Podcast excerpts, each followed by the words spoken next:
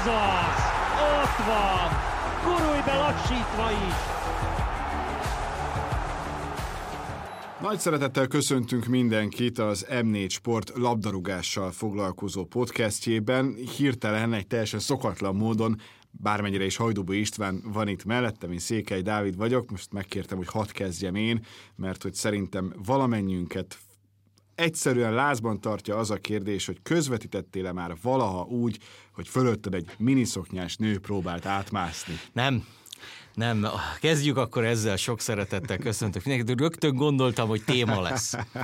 Tehát a következő a történet. Madridban átépítik a Bernabeu stadiont, egy picit a sajtó, illetve a televíziós kommentátorok szerepe is annyiban változott, hogy nagyon-nagyon szűkösen ülünk. Olyannyira szűkösen, hogy például a mérkőzés előtt derült ki, hogy egy úgynevezett teljesen felszerelt kommentátor állásban vagyunk, ahol a közvetítő egység mellett kettő darab monitor is játszik, az egyiken mindig az adásképét, a másikon pedig a statisztikákat, a var ítéleteket lehet figyelni. Hogy ez a két monitor el sem fér.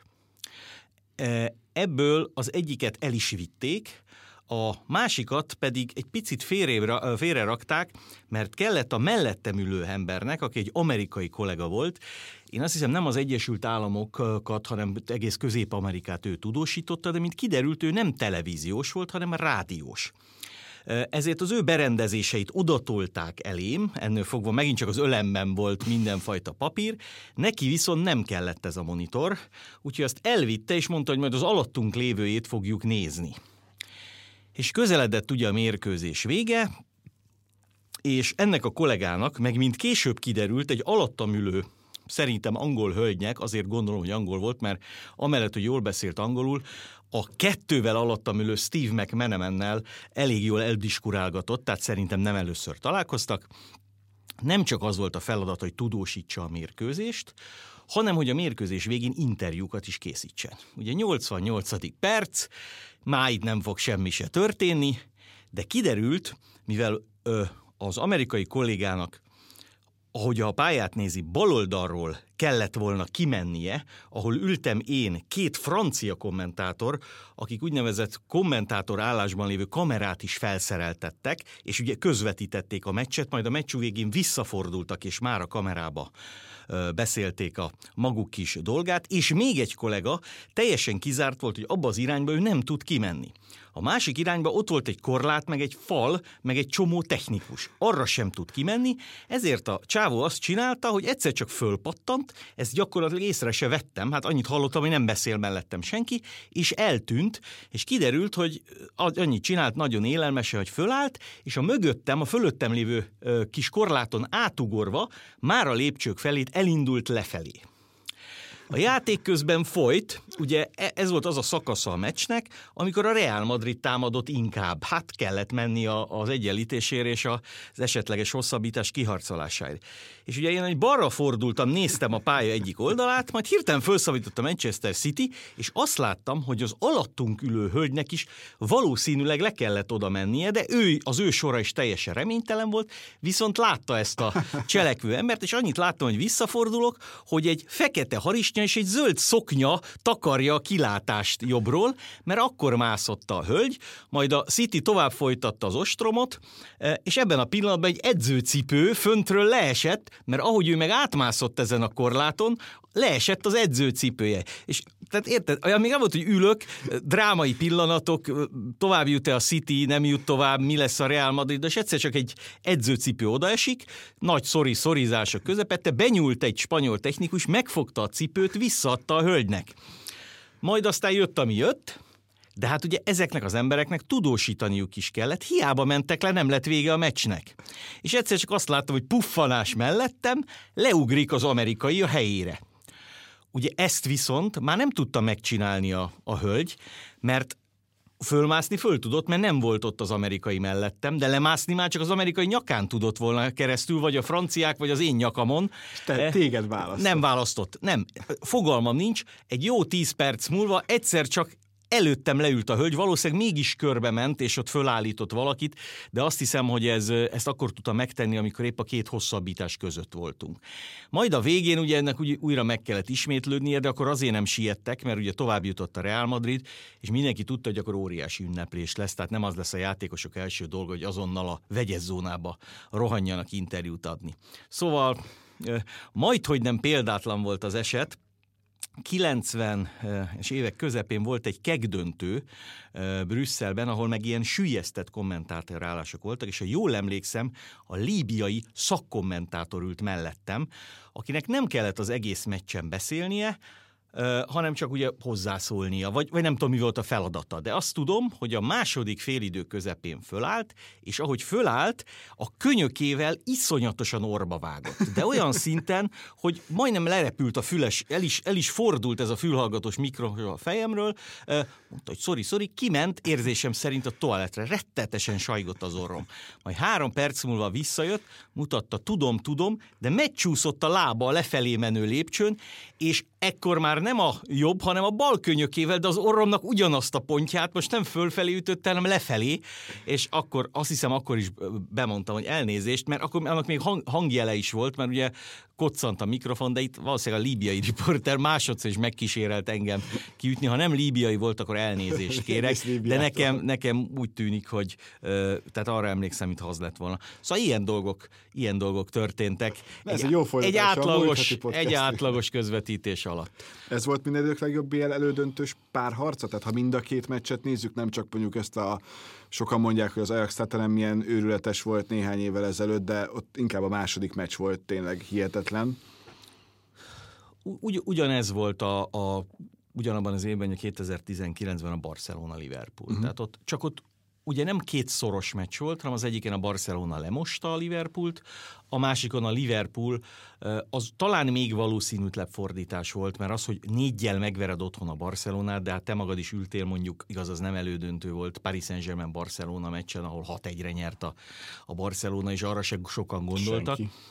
Itt azt gondolom, hogy bármilyen drámai volt a vége, és erre visszautalnék, mert a múlt héten már ezt pedzegettük, az első meccset a Manchester Citynek nagyobb különbséggel kellett volna megnyerni. Tehát ha, ha, ha szigorúan nézzük, hogy ez a továbbjutás hol ment el a Manchester City számára, akkor valószínűleg ott, hogy 2-0 a tizedik percben, és abból kihoztál egy 4-3-at, ami a Real Madrid számára az adott teljesítmény, a 90 perces teljesítmény alapján bravúr volt, ott azon a meccsen mondjuk ha 6-3 az eredmény, akkor valószínűleg nem ez történik.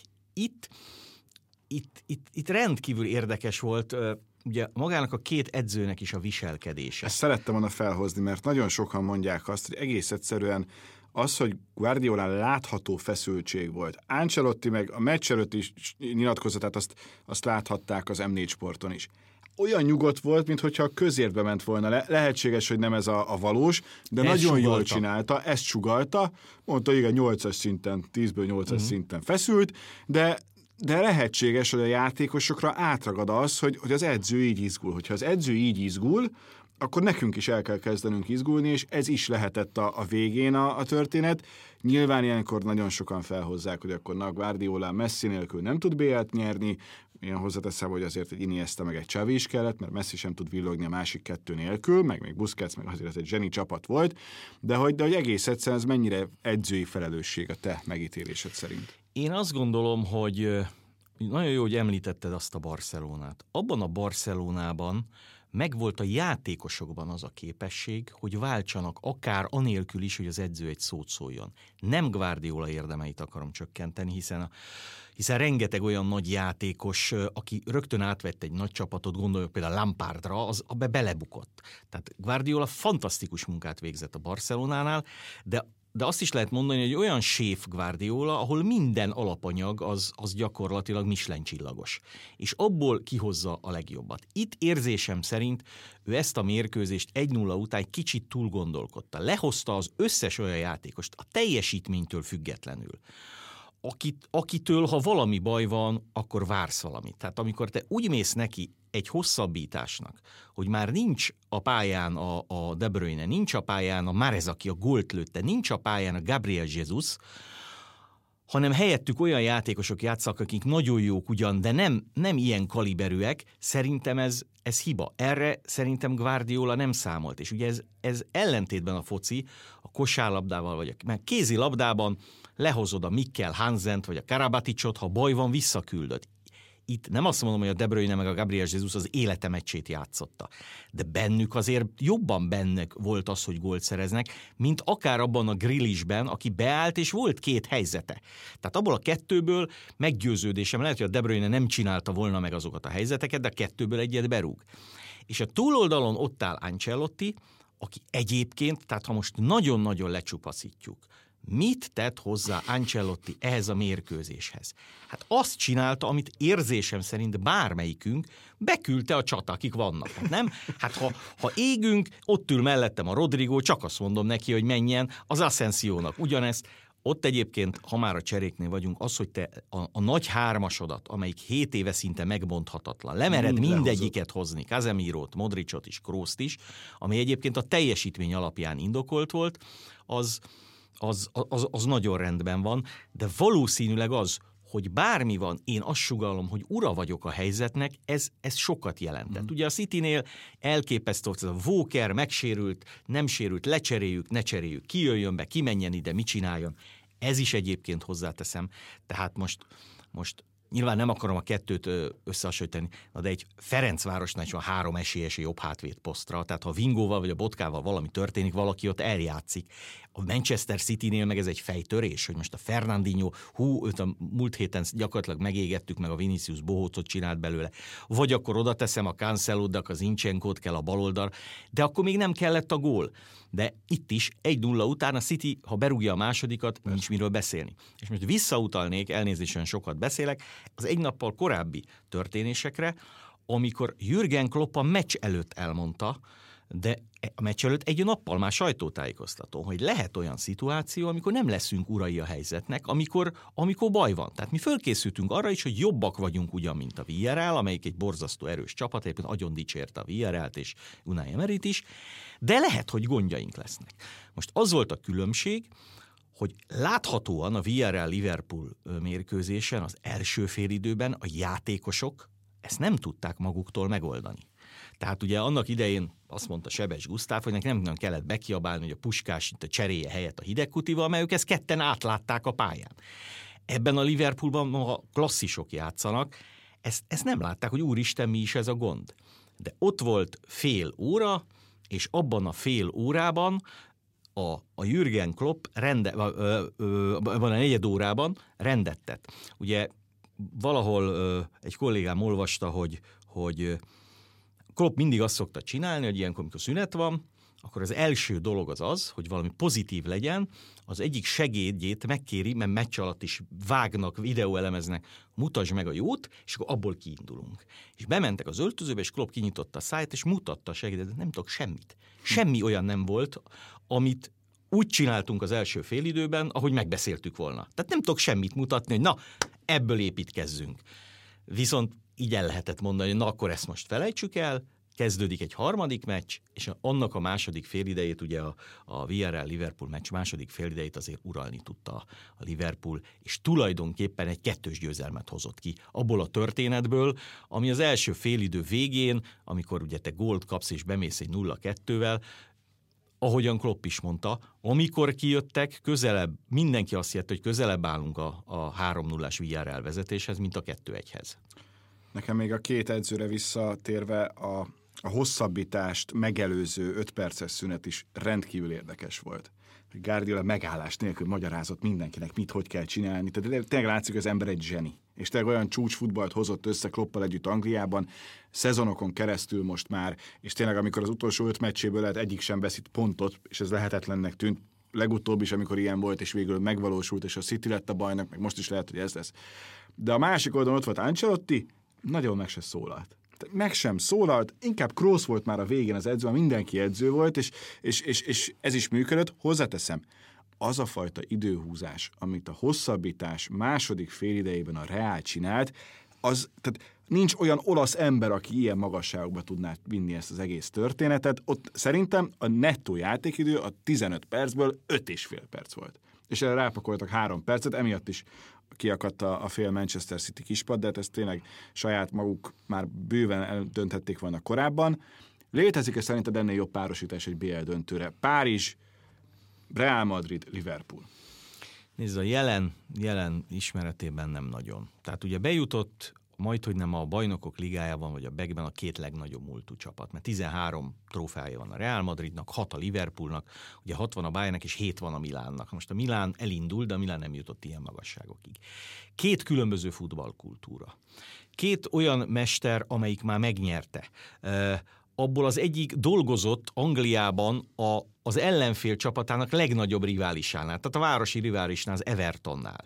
E, és ugye mindig, amikor egy edzőt mérünk, akkor, akkor persze ott is van, hogy tulajdonképpen Ancelotti, aki tényleg egy zseni, hát öt különböző országbajnokságát nyerte meg, négyszeres BL győztes lehet, ha, ha nyer a Liverpool. Ilyen senki. Tehát nincs, Madrid.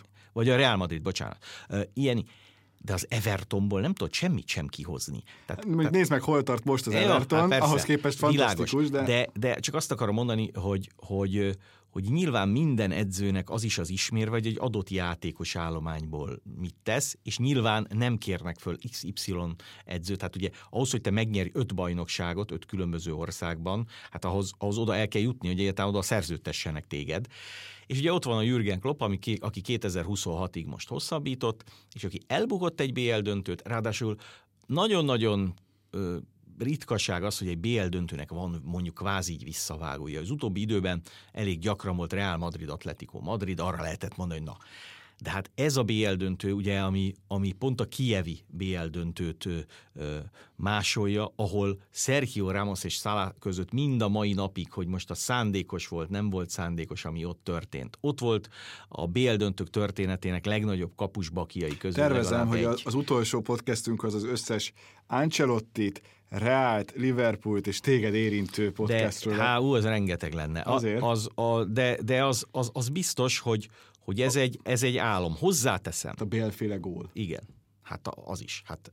És ez a Gerett Bél most egyébként annak a, annak a Real Madridnak a tagja, de kin se volt a pályán. Már az előző meccsen se volt, sőt, még az ünneplésre sem ment el. Most nagyon nehezen tudom elképzelni, hogy a Bélt egyszer csak beküldik, de de hát le, létezhet olyan, olyan történet. És ugye ne felejtjük el azt sem, ez egy picit lehet, hogy a Real mellett szól, hogy a, a Realnak ugye sok dolga már a spanyol bajnoksággal nincs. Tehát, tehát ott most már e, május 6-a van, de gyakorlatilag a mérkőzés időpontjától egészen 28-áig készülsz a BL döntőre. Megnyerted a bajnokságodat, meg is ünnepelted hm. azt kellőképpen Madridban, készülsz a BL döntőre, miközben a Liverpool készül minden idők legnagyobb teljesítményére, és lehet, hogy mire a BL döntő lesz, addigra négy trófeából hármat begyűjt, mert megfordítja az angol bajnokságot, ugye ott egy pont hátránya van a Cityvel szemben, és megnyeri az FA kupát, de az is lehet, hogy ezt a kettőt elveszíti, és úgy megy neki a BL döntőnek. Tehát rendkívül sok minden változhat, ha, ha megnézed, hogy melyik a jobb csapat, az érzésem szerint egyértelműen a Liverpool. Ha megnézed, hogy hol vannak nagyobb klasszis játékosok, akkor valószínűleg a Real Madrid, és a klasszis játékosok, hogy hol alkotnak csapatot, hát ez fog kiderülni szerintem ott Párizsban, amiről nehezen tudom elképzelni, ugye 2019-et hoz, hoztam föl a közvetítésben is, meg itt is, hogy ott is milyen drámaiak voltak az elődöntők. Arra kaptunk egy elég silány Liverpool Tottenham döntőt, ahol az elején volt egy 11-es, és utána Tottenham nem tudott mit csinálni. Itt, ez, itt ez nem, ezt nem tudom elképzelni, hogy ezen a Liverpool-Real Madrid meccsen ne történjen semmi. És ugye ennek a, de hozzáteszem, hogy ennek a Real Madridnak minden elismerést. Tehát, tehát egyszerűen Már nem, az útja is nem tud, de ennek a Real Madridnak normál körülmények között a Paris Saint-Germain el kellett volna Abszolút, igen. És könnyen lehet, hogy a Paris Saint-Germain meg eljutott volna idáig, és könnyen lehet, hogy lett volna egy PSG City, de, de visszatérve, és ez a, ez a záró gondolat, ugye, amit mondtál, hogy Guardiola hogy magyaráz, ezért a magyar-szerb olimpiai vízilabda döntőbe tudott volna a kemény Dénes két kézzel, két lábbal és még vállal is magyarázni. De vajon az segít -e? Vagy az segít, hogyha azt mondod, hogy Kása, tudod, hogy mit kell csinálni? Ez, akkor ébredjél föl, mert 7 percünk van arra, hogy megnyerjük, vagy 8 a, a, a döntőt. Tehát az, az egészen, nem, akkor még ráadásul 7 volt. a, tehát, tehát, tehát egészen, egészen más. Pontosabban ugye jó néhány City játékos az első vagy mondjuk a második BL elődöntőjét vesztette. Guardiola ott állt, hogy elveszítheti a hatodikat és ugye ebben utolérte José mourinho aki megint kimenekült egy konferencia döntőbe jutással, hogy na, gyerekek, én még ezt is meg tudom csinálni, és lehet, hogy még meg is nyeri a Rómával. Csak ugye az a különbség, hogy Guardiola ezeken a BL döntőkön, legalábbis az ő csapata, majd hogy nem mindegyiken vagy esélyesebb volt, vagy legalább ugyanannyi esélye volt a továbbjutásra, és mégis 2011 óta, amikor egyébként a Barcelona érzésem szerint az ő irányítás alatt a legjobban játszott, hiszen esélyt sem adott a Manchester Unitednek abban a Wembleyben lejátszott döntőben, azóta 11 év eltelt, és az ő nagyságát mindenki elismeri, de nem sikerült, meg sikerült megnyernie, és, és én nem, őszintén szóval nem hiszek nyerőgénekből, meg vesztőgénekben, de, de az, hogy a Real Madridnak sikerül, és ebben a kupában bármilyen állapotában, a csapat történetében. Hát és ugye, hogy indult a szezon? Tehát úgy, hogy a, a sheriftől hát kapott hát ezt ki. akartam mondani, hogy képzeljünk el, ha kérdezted az álomdöntőt, nyilván egy sheriff Tiraspol, Liverpool lett volna az álomdöntő, de hát ez, ennek már lőttek. De, döbbenetes. Beszélünk a BL döntőről, mert addig még jó néhány hét, hála Istennek. Picit beszéljünk a másik két kupáról. Említetted a a, a Róma döntőbe jutását, ott azért a Feyenoord az ellenfél, ott a második meccs Márszejben inkább a botrányról, balhéról maradt emlékezetes, de az a hangulat, és azért még picit Madridra is szerintem visszautalható, tehát az a fajta atmoszféra, ami akár Madridban volt, akár Glasgow-ban volt, a Rangers Lipcse mérkőzésen, akár Rómában volt, az egyrészt előhozza az emberben azt, hogy mi mindent veszítettünk az elmúlt két évben a Covid miatt, másrészt meg, hogy itt nagyon számít a hazai pálya, még sincs idegenben szerzett gólok szabály, és szerintem ez is jót tett. Minden bizony, de ez, ez a légköret hozzátettem, hát a Villarrealban az, az elképzelhetetlen, hogy kimegy a, a félváros, mert gyakorlatilag a félváros kiment, bár nagyon-nagyon sokan mentek a, a magából a tartományból, és beleüvölti az egyébként, tehát ott azért nagyságrendekkel kisebb klasszisú csapat a Villarreal, mint a, mint a Liverpool, és, és kihozza másfél meccs után X-re azt az elődöntőt. És ebben óriási szerepe volt a, a hazai közönségnek. És ugye amikor arról van szó, ami nyilván egy csodás dolog, hogy rendezzenek egy helyszínen majd egy Final four egy négyes döntőt, ahol lejátszák kedden szerdán a két elődöntőt, ott maradnak a szurkolók, költenek nyilván egy csomó pénzt, mert nem utaznak haza szombatig, vagy ha hazautaznak, az is pénzbe kerül, meg visszajönnek, de addig nézzék ott a lád, és nyilván arra föl lehet hozni még, mit tudom én, csütörtökön és pénteken öreg fiúk, meg csomó sót, ha nincs, nincs Covid, az egy jó dolog, de hát milyen elődöntők. Tehát, tehát mennyivel szegényebbek lennénk, ha bizonyos elődöntő párosításból csak egyet láttunk volna. Mert ez a City meg a Real, ez Kamcsatkán is neki esett volna egymásnak, lehet, hogy játszanak egy 3-3-at, 11-es rúgások, és ú, de emlékezetes, de így, és ugyanez a, ugyanez a másik ág, amit a és ez a VRL dicsérete izgalmassá tudott tenni, mert abban a meccsben eredetileg túl sok izgalmi faktort nem remélt senki a visszavágó előtt. Május 28-a szombat a BL döntő Párizsban, tényleg csillagászati egy és hotelárak egyébként. Még jó, hogy mi idejében foglaltunk már, és találtunk olyat, ami megfelelő az MTV-ának. Térjünk haza egy, egy picit. Egy mondatot hadd mondjak erre, mert a múlt héten a nemzetközi megnézte, hogy fölajánlanak hoteleket. A legdrágább hotel, ugye egy Marti Zoltán riporter, talán Géresi Marci lesz az operatőr, aki jön, és jó magam ez Párizsban, ugye, hogy pénteken is már forgatni tudjunk, csütörtök délután elmegyünk, ez három éjszaka Párizsban. Az UEFA által felkínált legnívósabb hotel három embernek három éjszakára forintba elszámolva mínusz mennyibe kerülne? Átküldte nekem is, tehát tudom. 80 millió forintba. Gondoljunk bele. És abba ingyen bemehetünk a meccsre, a, a, és az csak a szállás. Mm. Tehát, tehát elképesztő, hogy mi van. Nagyon-nagyon sok Liverpool szurkolóval találkoztam egyébként, akik úgy megyünk a döntőre, megnézték, hogy mennyibe kerül egy repülőjegy, hát 100 ezer forintért oda lehet már jutni, na de ott is kéne aludni, és ott mit csinálsz? Mert elképesztő, hogy Párizsban mi lesz akkor. Hát egyébként is Párizsban azért ha, ha nincs koronavírus járvány, azért májusban már elég sok turista meg szokott fordulni, hát még így. Nyilván tőlem is már kérdezték, hogy esetleg tudunk-e valahogy jegyet, de... Javasold a Tiranai kicsit, konferencialiga döntőt. Kicsit hirtelen nem is lesz az ukrán menekülteknek tízezer egyébként a döntőre, mint amiről szó volt még annak idején, de, de ez messzire vezet, meg tényleg a BL döntőről még lesz szó. Azt nagyon sajnáljuk szerintem mind a ketten, meg az összes magyar futballszurkoló, hogy végül a magyaroknak nem sikerült bejutni az Európa Liga döntőbe. Hozzáteszem, amilyen hangulat lesz, a Frankfurt szurkolókat ismerjük, és a Rangers drukkereket is hallottuk tegnap Sevillában szintén döbbenetes, és ez a konferencia liga is nagyon komoly lesz, tehát május 11, 18 és 28, mind a három döntőt kizárólag itthon az M4 Sport közvetíti.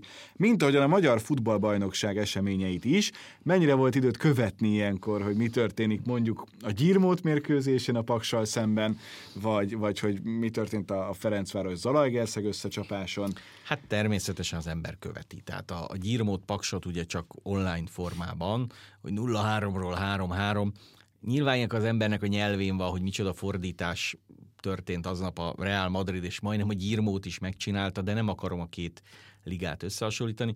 A Ferencváros mérkőzése alatt pedig már ugye összeraktuk ott a vonalat, meg ott voltam a stadionban, tehát ott hangban már hallottam, hogy, hogy mi történt. Egyébként az is, ugye ha már Fradinál tartunk, nagyon érdekes, hogy most megvalósul az, ami, ami szerintem nem is volt még, hogy a pályán a szurkolók ünnepelhetik a Ferencvárost, ugye az MTK meccs után lesz az éremátadás, kinyitják a kapukat, feltetően botránytól nem tart senki, és, és, és elképesztően sokat jelent a játékosoknak a, a, a nézők közelsége.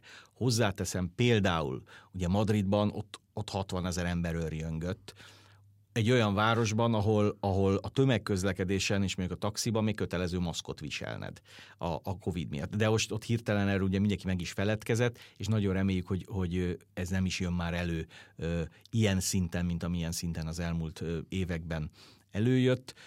Ö, én azt gondolom, hogy, hogy, hogy a magyar bajnokságban lassan mindenki ugye a helyére kerül. Ugye a Kisvárda csütörtöki győzelme azt jelenti, hogy megvan a két dobogós is mert most már igazából csata kiesés elkerüléséért van, ami, ami hát egy minimális esélye van a Gyirmótnak, meg az MTK-nak, meg az, hogy ki lesz a negyedik.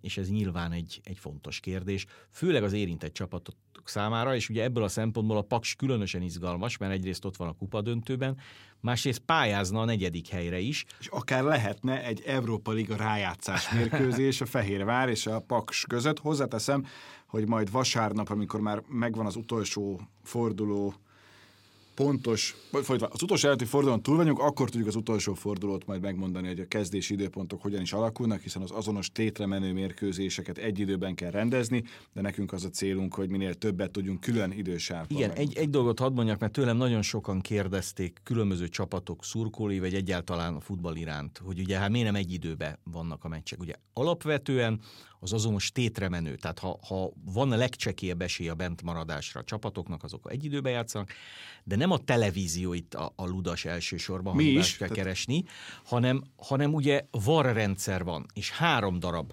varkocsi van, tehát egyszerre nagyon nagy gondot jelentene, ha négy mérkőzést kellene egy időben rendezni.